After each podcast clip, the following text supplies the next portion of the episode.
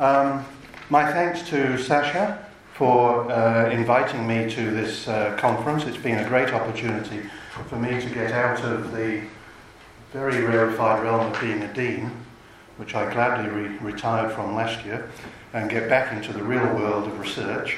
Um, this is an opportunity, rather like John uh, at the start of today, for me to go back to a problem uh, that I was looking at some years ago and to um, revise, I think, my earlier thinking, but also to clarify my thinking about the calendars in ancient Cyprus. Um, I'd also like to thank Sasha for his wonderful paper last night, which was so wide ranging and illuminating. Uh, I can't resist, since I am usually the person who's come the furthest to a conference on this side of the world, of saying I avoided the dateline, but I have not avoided the tyranny of the time zones. Um, whatever time it is now, I am 11 hours ahead of you in spirit in New Zealand.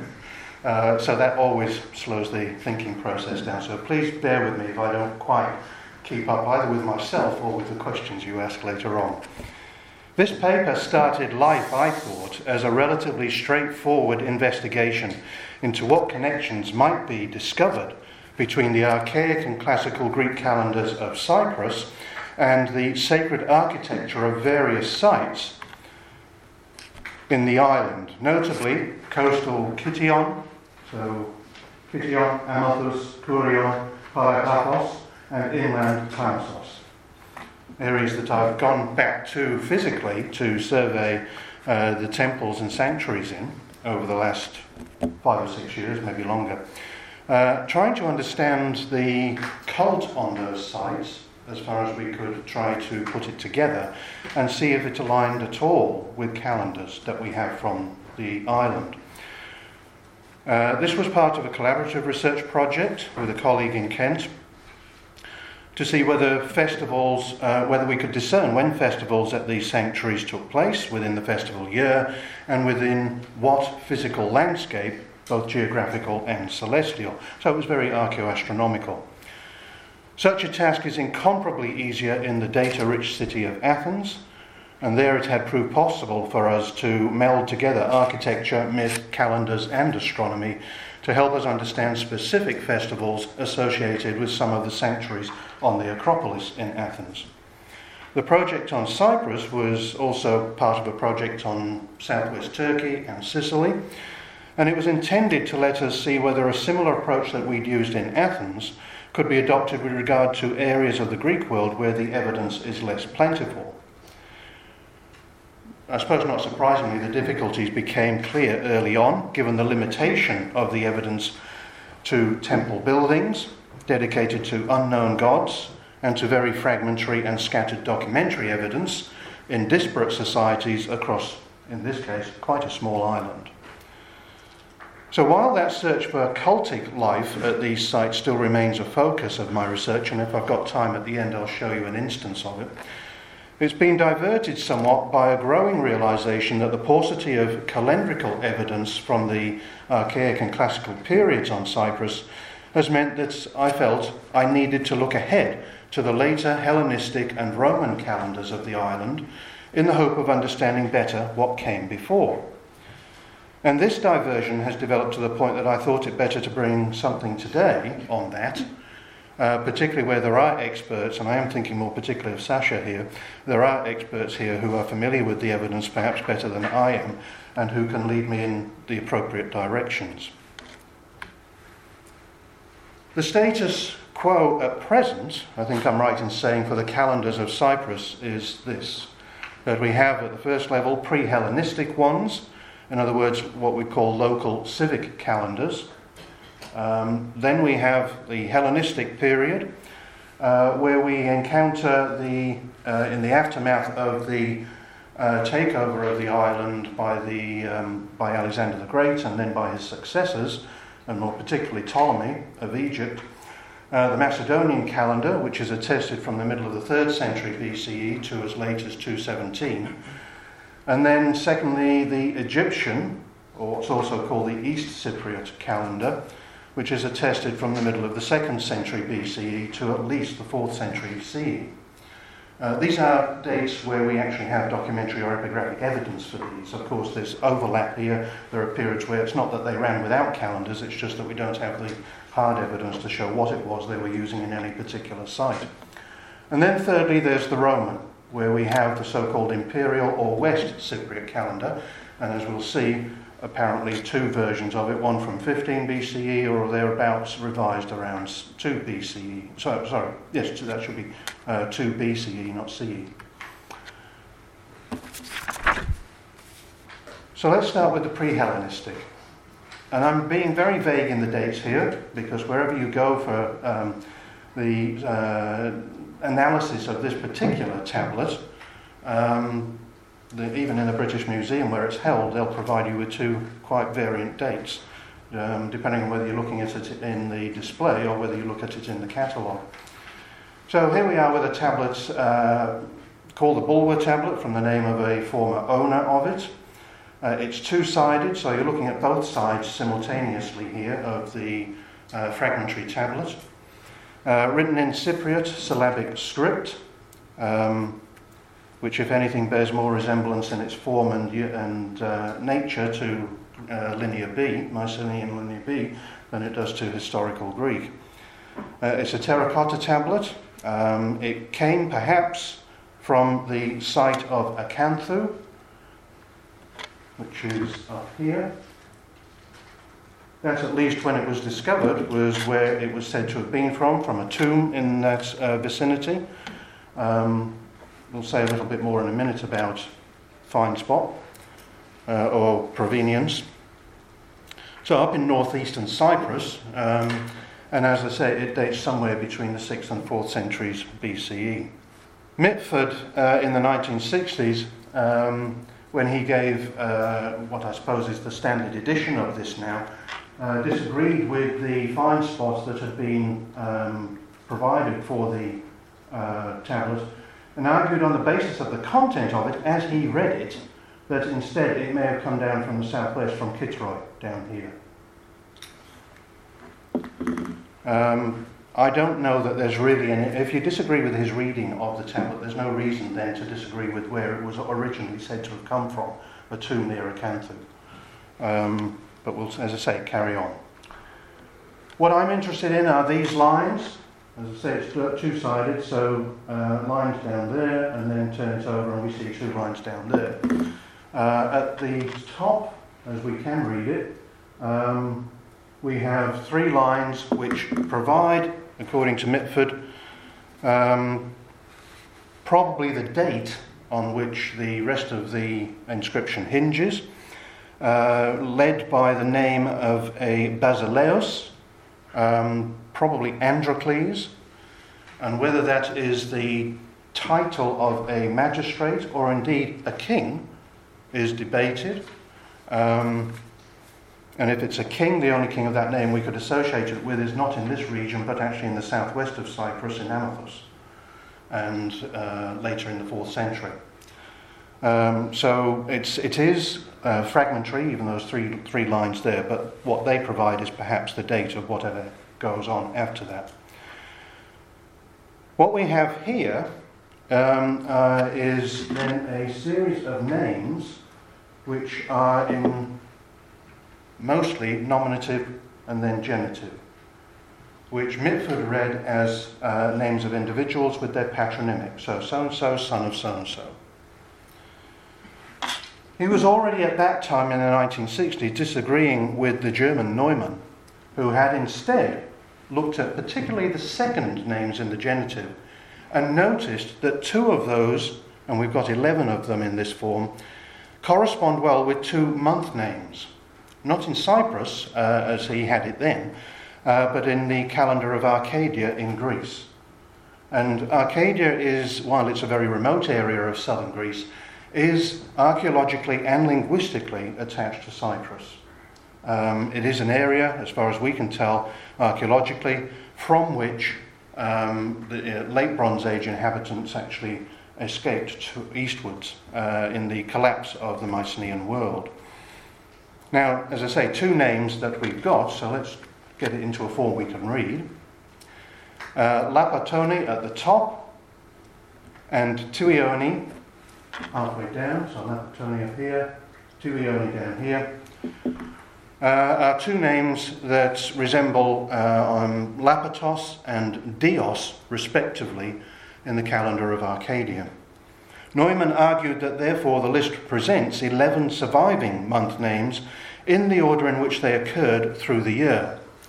And much more recently, Trumpy, in her excellent book on the Greek calendar, uh, has accepted this interpretation. And what you find as you go through the literature on the Bulwer tablet is that there are two schools of thought, at least, neither of which look across the, uh, to the other. So there is a Germanic scholarship, which I'm going to be following, uh, Neumann and Trumpy, and which I would say the British Museum in its catalogue implicitly is following because it disagrees with Mitford, who is then the Anglophone school. And um, the uh, view that the British Museum adopts is that yes, we've got two sets of names and they look like individuals and month names, but we don't know what their purpose is. Um, so, uh, on the one hand, what Mitford did was say we've got um, individuals with their patronymics, so and so, son of so and so, and instead of reading Lapatoni as Lapatos, he read it instead as referring to the Greek word for a torch and a torch festival, which is not known at Acanthu, but is known at Kitroi. So I'm probably losing you already in terms of what on earth is this tablet telling us. Um, but I'm simplifying it. I'll say I'm going to follow the German scholarship and say that what we've got are month names down here, initially on the basis that the Arcadian examples of Lapatos and Dios uh, give us that clue that we should perhaps give the run for its money to the month names. There is another reason for that, and that is that um, there is a further month name, as we see it, Aparitisio, of Aphrodite, uh, of Aphrodisios, sorry, and that occurs in the second fragmentary calendar at Golgoi in uh, Cyprus as well. Um, I'll come back to that because there's another month name there, which is probably certainly a month name. So I'm arguing that we've got here month names. If people want to disagree and talk about the torch race holders, um, competitors, we can do that later on. So that just gives you, again, where Mitford thought it came from, and that's where Acanthu is. Same district, essentially. Um, so let's come back. Now, um, so Neumann argued that the list presents 11 surviving month names in the order that they occurred in the year, and Trumpy agreed with this. On this view, the list begins in winter with the month Lapatoni, um, seeing correspondences not only with the Arcadian Lapatos, but also the Mycenaean uh, Rapato that occurs in Knossos. And the month Tuioni, Dios, similar to Arcadian Dios, of Zeus, uh, we know also in um, other parts of Greece, of course, in Macedonia most notably, in Aetolia and in Lesbos. Now, in the reading here, then, if we start with Lapatoni in winter, by the time we get down to Tuioni, we're in summer. Late spring, early summer. In between, we have the months Aparotisio of Aphrodisios and Tuanisio of Dionysius. And you'll see where I'm leading here probably, Aphrodite and Dionysus being uh, commemorated in these names, uh, and respectively um, then occupying the season of spring, which makes sense too, as we'll see. Now, it may be that this calendar, if this is what it is, is site specific, relates only to the region of Acanthu. No mainland Greek calendars preserve so direct an association with Aphrodite and Dionysus in their month names, but Zeus is commemorated in several mainland Greek calendars. But an association between Dionysus with springtime can be paralleled elsewhere in the Greek world. Uh, in Athens, for instance, the month name in springtime of Anthesteria reflected a festival in honor of Dionysus. And in Aetolia, the spring month Dionysios made its association with the god more explicit in that season. Aphrodison, as a month name, occurred in both Magnesia in Thessaly and Iassos in Caria, but we've no way of assigning a time of year, a season, to those months. The second, very fragmentary reference to what appear to be month names in Cyprus comes from the site of Golgoi, um, central east Cyprus, and dates perhaps to the 4th century BCE. We have just two names preserved there uh, and Aprotisio. So Aprotisio, again Aphrodisios, while, um, while, while Wallacanio, Wallacanios occurs not just on Cyprus, on uh, Cyprus but at Knossos um, at, um, in the form of Elkanios. So in that case, we, I think, very, very much have a month name.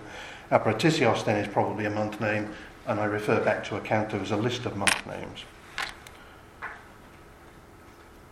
So in that case, taking all of that into uh, sum, what we seem to have at Acantha with the Bulwer tablet is an association of the uh, goddess Aphrodite through a month named Aphrodisios with the uh, season of spring.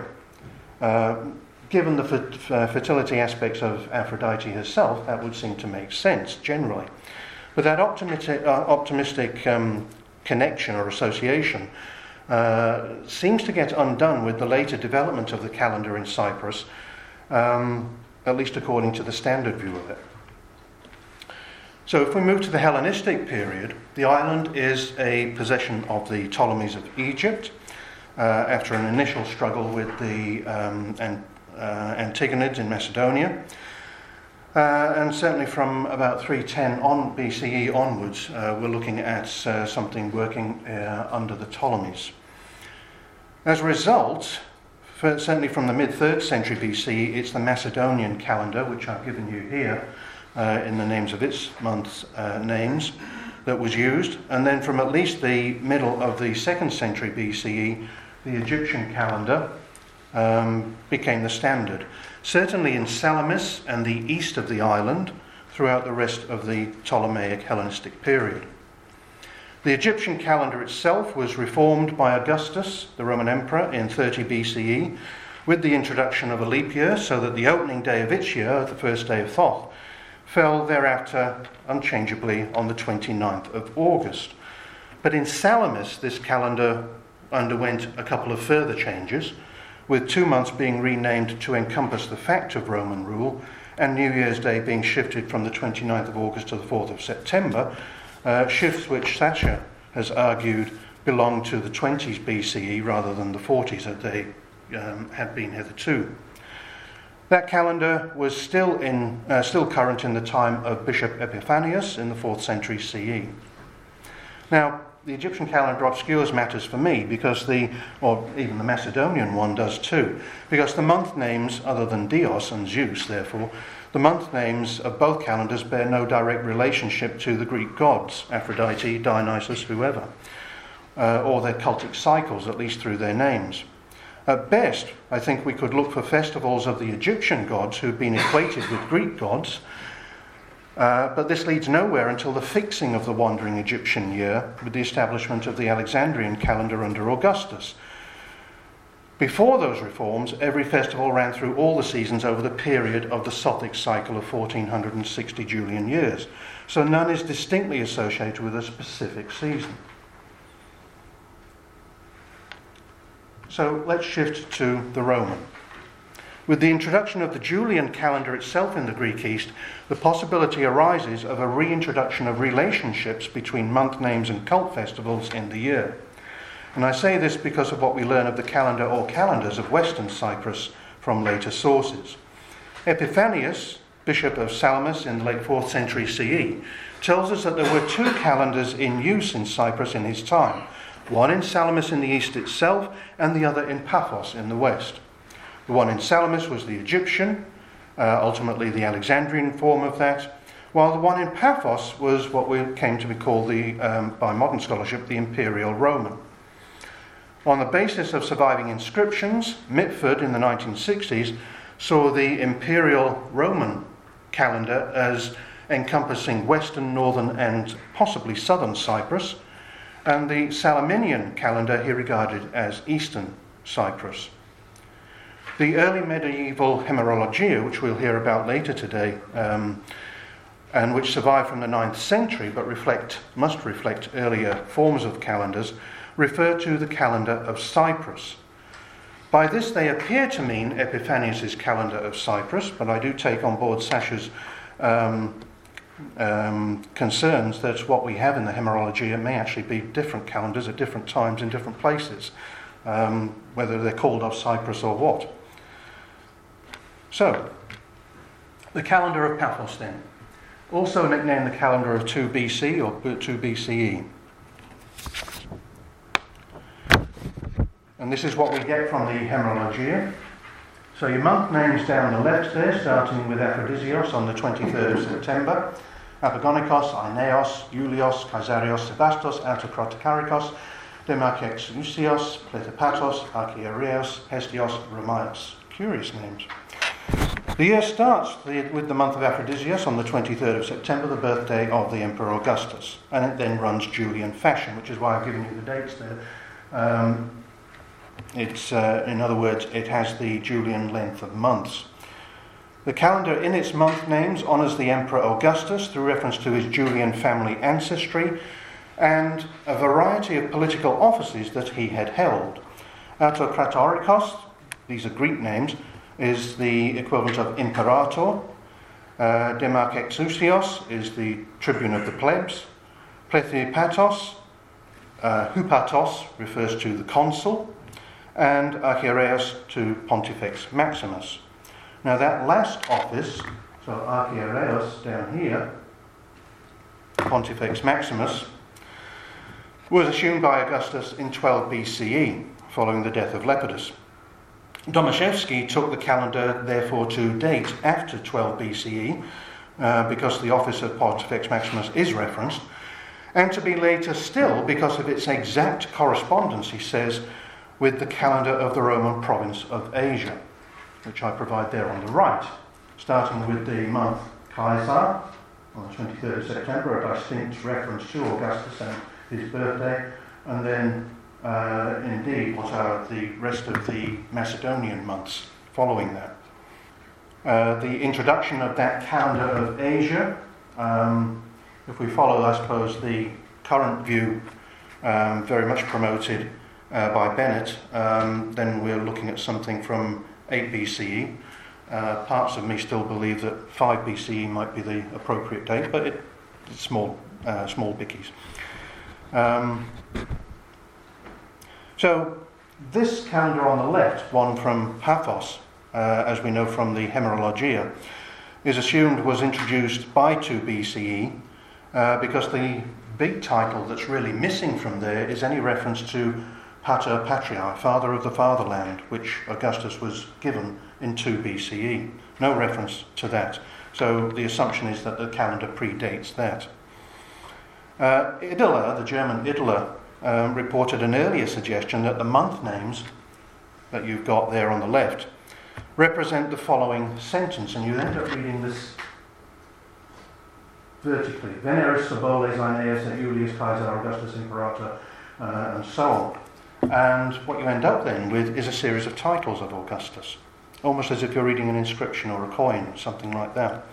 Um, now, Scott, uh, more recently, has simply dismissed that out of hand, but I wonder if there's actually some truth in the idea. Uh, why do you provide the names associated with uh, uh, Augustus and his titles in that particular order? If the calendar was designed like the Asian calendar before it, there to um, give homage to the emperor, particularly by naming the first month of the year Kaiser after the emperor, uh, then why not formulate all the months in some form to commemorate the emperor? It's a clever idea, as Ideler called it, and it's politically advantageous. I'm not going to dismiss it out of hand, uh, that that's one reason why it starts in that form. So that's the calendar of Paphos that we have uh, from the Hemerologia. It, seems to date to around 2 BCE. Uh, and of interest to us is the retention of the month name Aphrodisios. Everything else refers um, to Augustus, to his ancestry, to his titles, or to Rome itself down below. Now, before this, it's been argued there was another form of calendar, probably at Paphos. And it was published in 1900 by Boll um, when he was providing a, um, an edition of a um, zodiacal ca- text in a codex in Paris, 16th century manuscript. And it provides an astrological calendar, a dodecaeteris, um, in 12 years, and each year is assigned to one of the 12 zodiacal signs. In the course of that, it provides a series of a, a number of the months, which are then given equations with Julian months. A full list of all 12 isn't provided by that calendar, but is derivable from another source. Um, another medieval source known as the Book of Glossae or Glossaries, um, the Liber Glossarum, uh, and also by an 11th century author, Papias, uh, who was also working off glosses in manuscripts. So if I put that together, this is what we have. Different set of names. Uh, that's the form we get from the um, glossae. Very curious names. Sort of Greek. If we go to um, the um, equations in the Codex, the Parisian Codex, and tidy up the Greek through that, then Sabastos becomes Sebastos, the, which is the Greek form of Augustus, Agrippios, Libios, Octavios, and so on. So you've got the corrupt forms, the medieval corrupt forms there, and then you've got the original ones there, uh, as we know it from the Codex. Now, the calendar of 2 BCE had commemorated Augustus through his ancestry and his offices. This calendar, in contrast, still references aspects of Rome and Augustus. So we have um, Aphrodisios, uh, Aeneados, Romaios, um, and Cesios, so these are references back to Aphrodite, the ancestral goddess of the family of Augustus, Anchises, Aeneas, the Trojan heroes who found their way to um, settle in Italy. Refers then to Augustus himself, and then, uh, more interestingly, particular members of his family. So we have Sebastos, Augustus himself at the top. Uh, we have Libios, a reference to his wife Livia. Uh, Octavios, a reference to his sister Octavia. Um, Eulios has been um, restored there, would be a reference to um, probably his daughter Julia. Neronius, uh, his stepson through Livia. Um, Nero, which is the Emperor Tiberius later on. And Tiberius' brother Drusus, Drusios. And then, as I say, aspects of Rome, it's of um, his ancestry, and then Rome, Romaios and Capitolios. Now, on the basis of those family connections, the calendar was believed to be dated to between 21 and 12 BC. E. And those are the dates between when Agrippa married Augustus's daughter Julia and when Agrippa died. A more specific date to around 15 BCE was also thought possible, as this was when Paphos received special favour from the emperor after an earthquake in that year.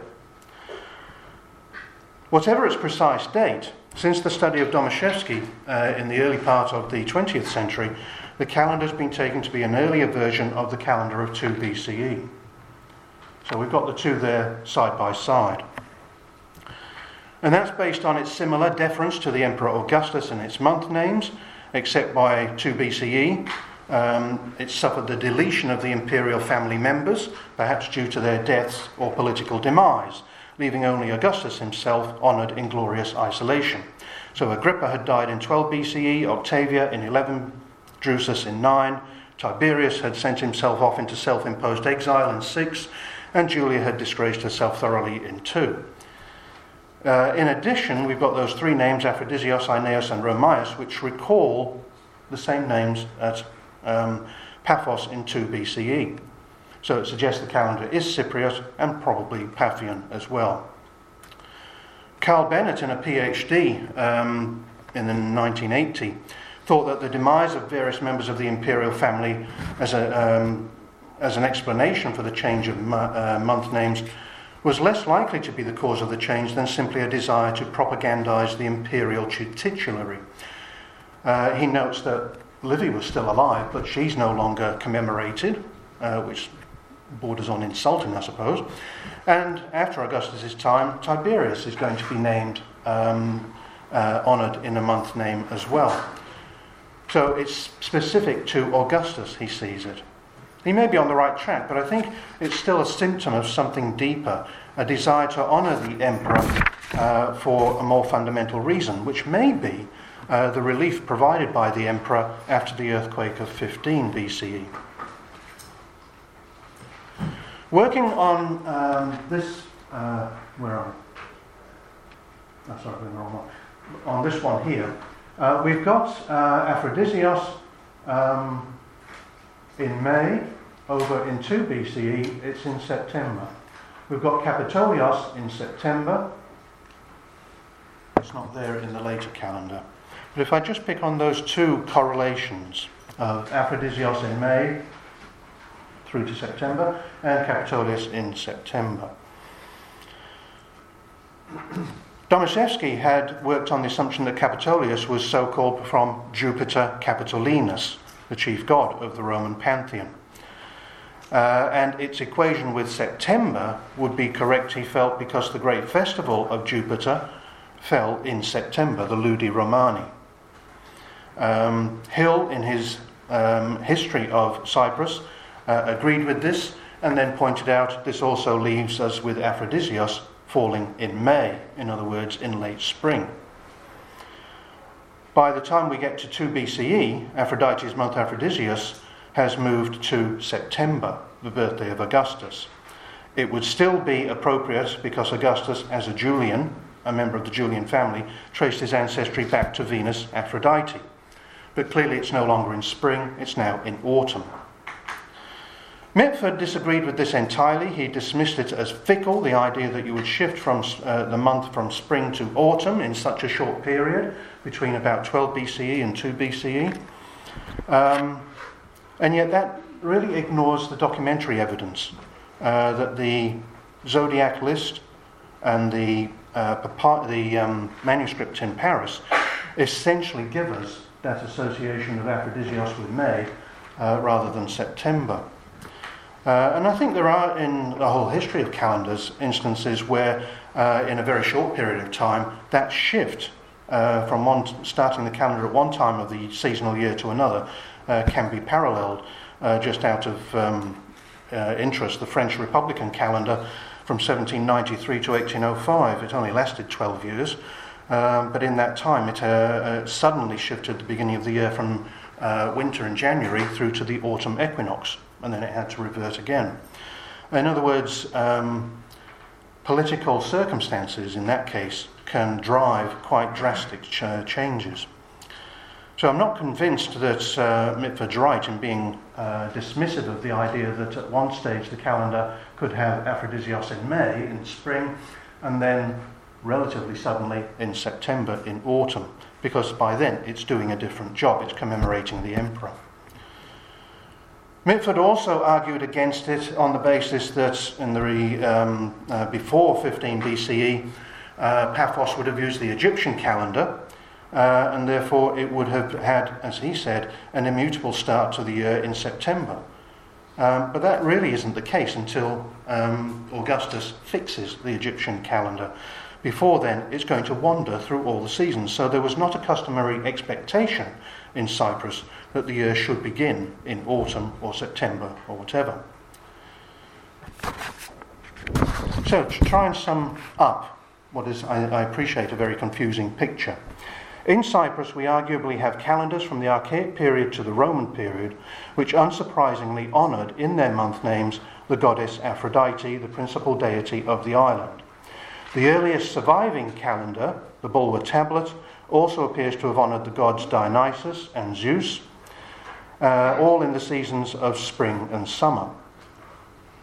By the time we get to the Roman period, the so called calendar of 15 BCE is possibly replaced by a revision around 2 BCE, which retains um, throughout a month dedicated to Aphrodite, but it shifts it from spring, which may be the traditional period where that was situated in civic calendars, shifts it from spring to autumn by that stage to suit the birthday of Augustus on the 23rd of September.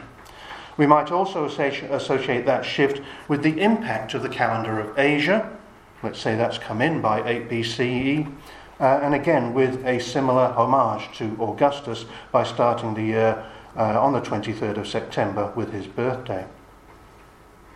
The calendar of 2 BCE then prioritizes, let's put all three there together, then prioritizes the island's patron deity Aphrodite by starting the year with her month, but it manages to do double duty by also honouring the imperial Julian family because she's also its divine ancestor. So the emperor's own family is honoured there as well.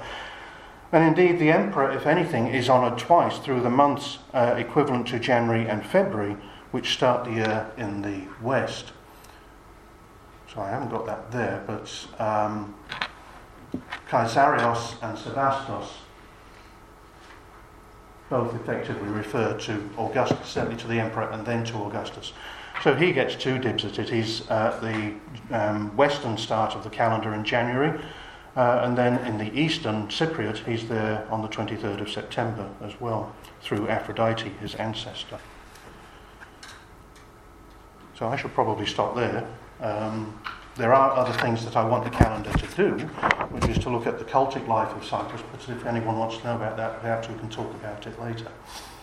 I've got a couple of slides on that, but we can see how we go. Thank you.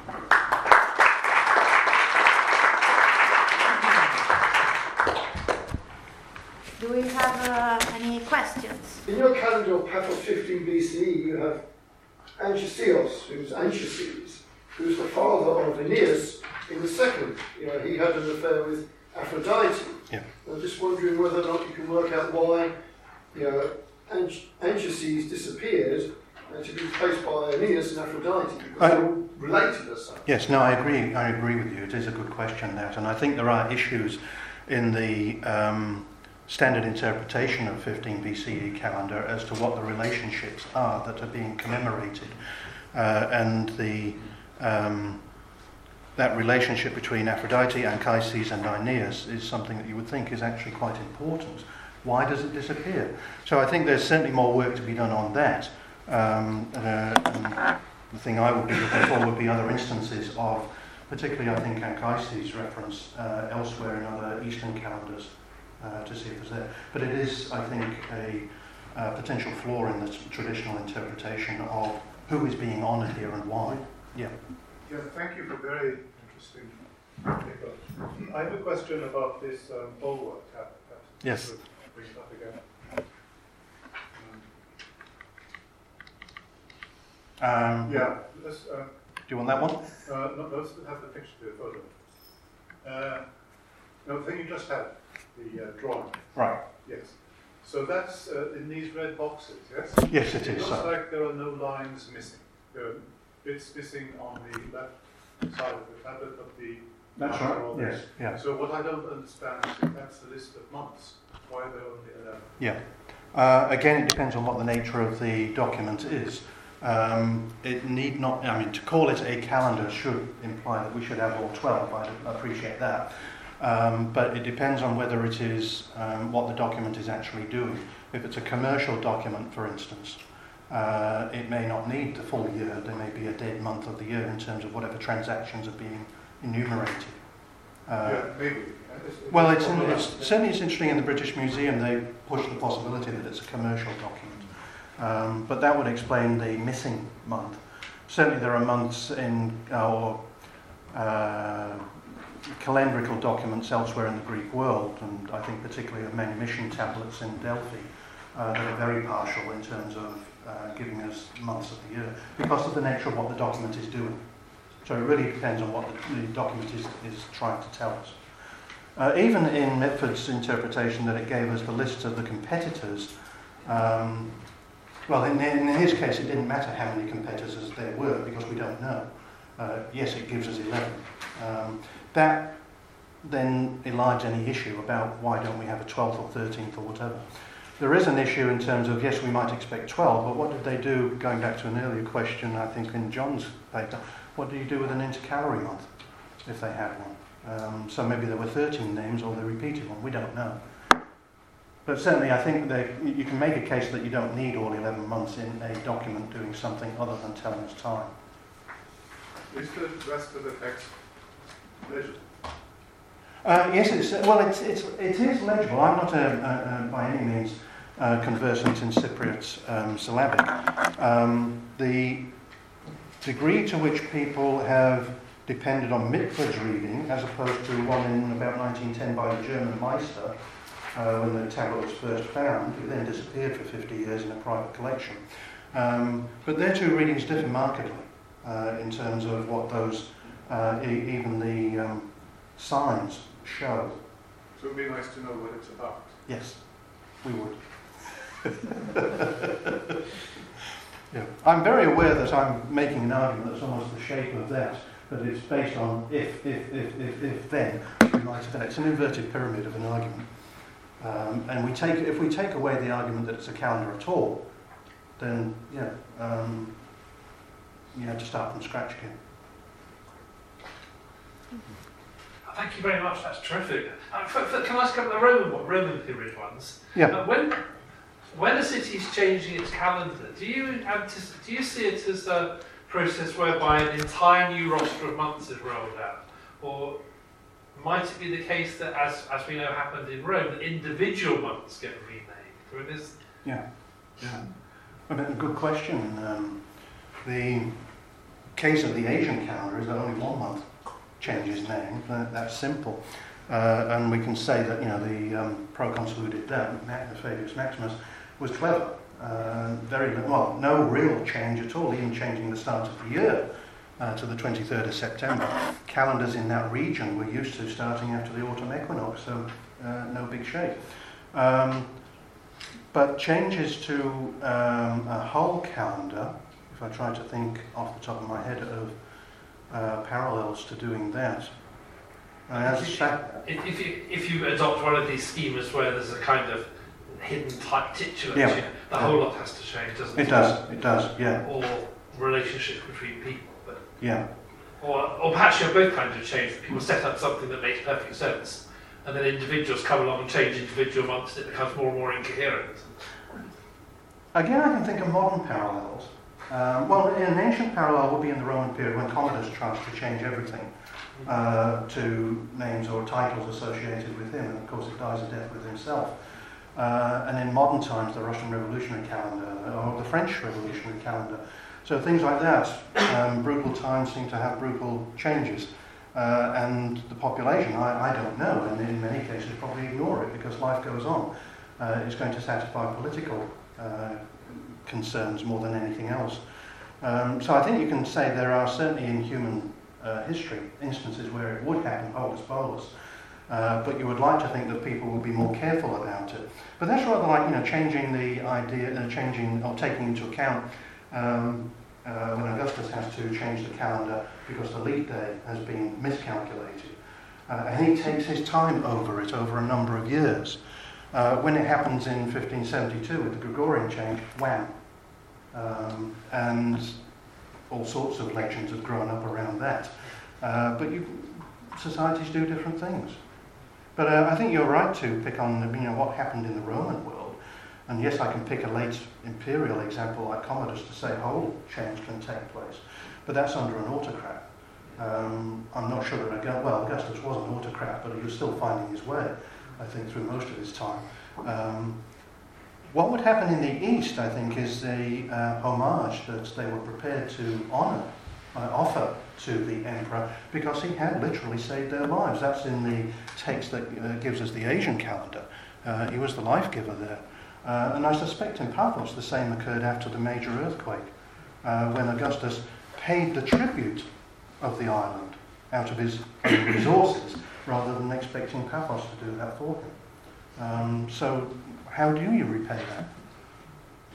Uh, yeah, I mean, you, you certainly see in the decree of the calendar of Asia that the, the whole purpose of the decree, which is HBC, I think it's H, Yes, you've pushed 8 BC with, with, with Bennett. Yes, Chris. yeah. Um, so it's really quite close in time to, to these calendar changes, and it's all related politically. Yeah. But in the, the decree of the, the calendar of Asia, which is- has actually been preserved in many copies, it's a unique document because it shows us how, how these things actually happened. But the, the only concern of the proconsul is to honour Augustus on his birthday. That's, that's the only thing. And, and therefore the new year has to be on the 23rd of September. But once you make a decree like that, the whole calendar has to change because it can't remain lunar. it remains lunar. You can't keep the, the, the birthday of Augustus every year, the new year uh, every year on the, on the same date. Hmm. So uh, it sort of sort of happens sort of by the way, you know. we'll, we'll change the whole calendar. We'll, we'll, we'll, we'll adapt it to the Julian calendar, but, but all for the purpose of honouring Augustus on his birthday. Mm, Yeah, mm. that's Yeah, yeah. more or less what, what happens there. But the, of course, the, the, the result, we tend to think of calendars as something that is useful, you know, so the administrators of the Roman Empire need to have calendars which are compatible, but that's not the way they see it. The way they see it is really political gesturing and acts of loyalty to the emperor. But I wanted to say something that I, I, I find it really fascinating, actually, that Aphrodisias Mm. Aphrodisios rather, is the first month of um, the calendar of 2 BCE. Um, because, um, particularly uh, when you contrast it with the calendar of Asia, where the first month of the calendar of Asia is Kaisa, which is Mm. in honor season, and all the rest are just Mm. the, the, the normal Macedonian month names. And here it's exactly the reverse. Um, I think it's very interesting, and I, I have argued that the, the reason why all these provinces and cities in the east don't simply adopt the Julian calendar and finished, you know, just, you know, thank you very much, Julian calendar, that's the end of the story, that they do want to retain a certain sense of autonomy and identity, and they don't, they don't want to just give in to the, to the Roman imperial calendar. They, they want to assert a, a certain sense of their own autonomy, and, um, and and that's why they all have something a bit different. I'm just wondering if this isn't a sort of game that's going on here. On the one hand, we're going to call every single month of the year after something to do with Augustus, but still, the first month, which is meant to be the birthday month, Hmm. we're still going to call it Aphrodisias. There are some, I think, what happens in Cyprus, I think there are some much deeper um, concerns there, and that is the great goddess herself. Uh, and okay, in that case, you can say that because they, they eventually equate her with Aphrodite, she is then, um, by chance, also the mother of um, Augustus, many times removed. So that's a beautiful um, coincidence. And I think the, in the Eastern Mediterranean, they're very good at that, at being able to find ways of preserving uh, a very deep, long standing tradition uh, of honouring the great goddess. Um, but also, well, uh, uh, here's the new emperor. And even the calendar of Asia, that document, uh, yes, it celebrates his birthday, but it celebrates his salvific purpose that he has saved them. And from that moment of his birthday, the world started again. Um, so there's um, uh, something, again, deeply religious going on, uh, I think, there, of commemorating him. And we know the, the emperor's figure, um, uh, the figure of the emperor was much more honoured in the East than it could dare to be in the West. But yes, I think it, what I find interesting then is what happens down the Levant in the Palestinian area. And each individual city, Ascalon, um, uh, Sidon, Tyre, go their own way, uh, but find a way of bringing the Julian in eventually. Yeah. Um, And, and, and just one of the points completely unrelated, but that's François' question about the missing 12 months. So um, I just wanted to mention one parable, but I don't know what to make of it. But in the in the Roman calendar, there are um, there are months which are numbered up to 10: September, Mm. November, December, Mm. and then that's it. As if as if there were only 10 months in the year. And there's a whole tradition of scholarship going back to late antiquity about why is it that there are only 10 months, and with theories that the Roman calendar originally only had 10 months. But um, well, one theory which goes around, I don't know if it's true or not, is that the winter months, there were actually 12 months, but the, the two winter months were not named. I don't know how you refer to them when they're not named, but they were not named. And the reason why they're not named is because nothing much happens in the winter. it. People stay at Yeah. home. And, Yes. uh, and it's to retain a certain element of flexibility in the calendar, Yeah. which I'm just thinking the, the 12th month missing here would be a winter month, wouldn't yeah, it? yeah, it would be. You remind me there of, I once mentioned it to a Canadian student of ours, and he said, oh, it's the same in among the Inuit. Uh, they have a couple of months with no names. And I said, well, what do they do? How do they start the year? He said, oh, it's when the caribou return. And that's the name of their first month of the year, when the caribou return. So it's totally flexible. And if you do work within a, uh, in that case, hunter-gatherer type of society, I think one can understand that they are uh, dead months. You're not going to go out and you're not going to do anything, but you're inside telling stories, uh, keeping warm. But certainly there are, um, we- we'd say, cross-cultural parallels to having only 10 or 11 months in the year uh, around the world. And I have no problem myself accepting that at a very early stage the Romans may well have been like that. Um, otherwise we do have a problem. Why do they number 1 to 10? A small point about the Bulwer tablet. Um, on, on some of the month names, there's a, um, a final syllable, NE, which you haven't noticed, noted in the transcription. No. That was. Um, sorry, this is one of the areas where uh, there's disagreement among the Cypriot scholars themselves, uh, so Mitford and later people, as to what is actually going on in the script um, and what does it signify. Uh, the trouble with it being syllabic like that is that, um, well, it's not like Hebrew or Arabic, it's not as drastic as that, but you can pretty, pretty well make it what you want, up to some form of Greek. Um, so I don't have an answer to that. Uh, it is one of the areas where the scholars who are more familiar with the script uh, I- still if disagree. that represents a final N, it, it looks to me a Yeah. little bit more like a, you know, an Attic month. Yes, it does. It does. Uh, uh, that's a good point. Thank you very much. Yes, yeah. Jonathan, I think you had.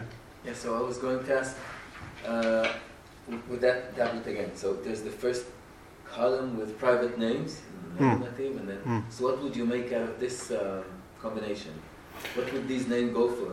Would the, are they priests, you know, cycle of priests, or like the, uh, like in Athens, you've got something like Yeah. that? I've, I've got an open mind at the moment because it's only since I saw that the British Museum catalogue, online catalogue, says that we may have names and months without specifying, well, so what?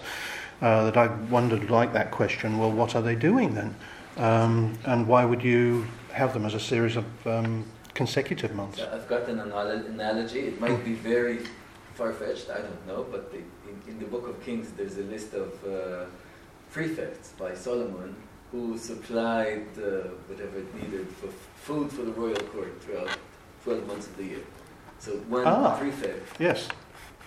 for a region that supplies food for the king for that year. So that might be far-fetched, but that's... No, no, I quite like that. It might explain the 12th month that doesn't exist, and, the, part- and and, you know, it was the winter month. Thanks very much, yes. Hmm. Questions. Let's thank again Robert for his fascinating.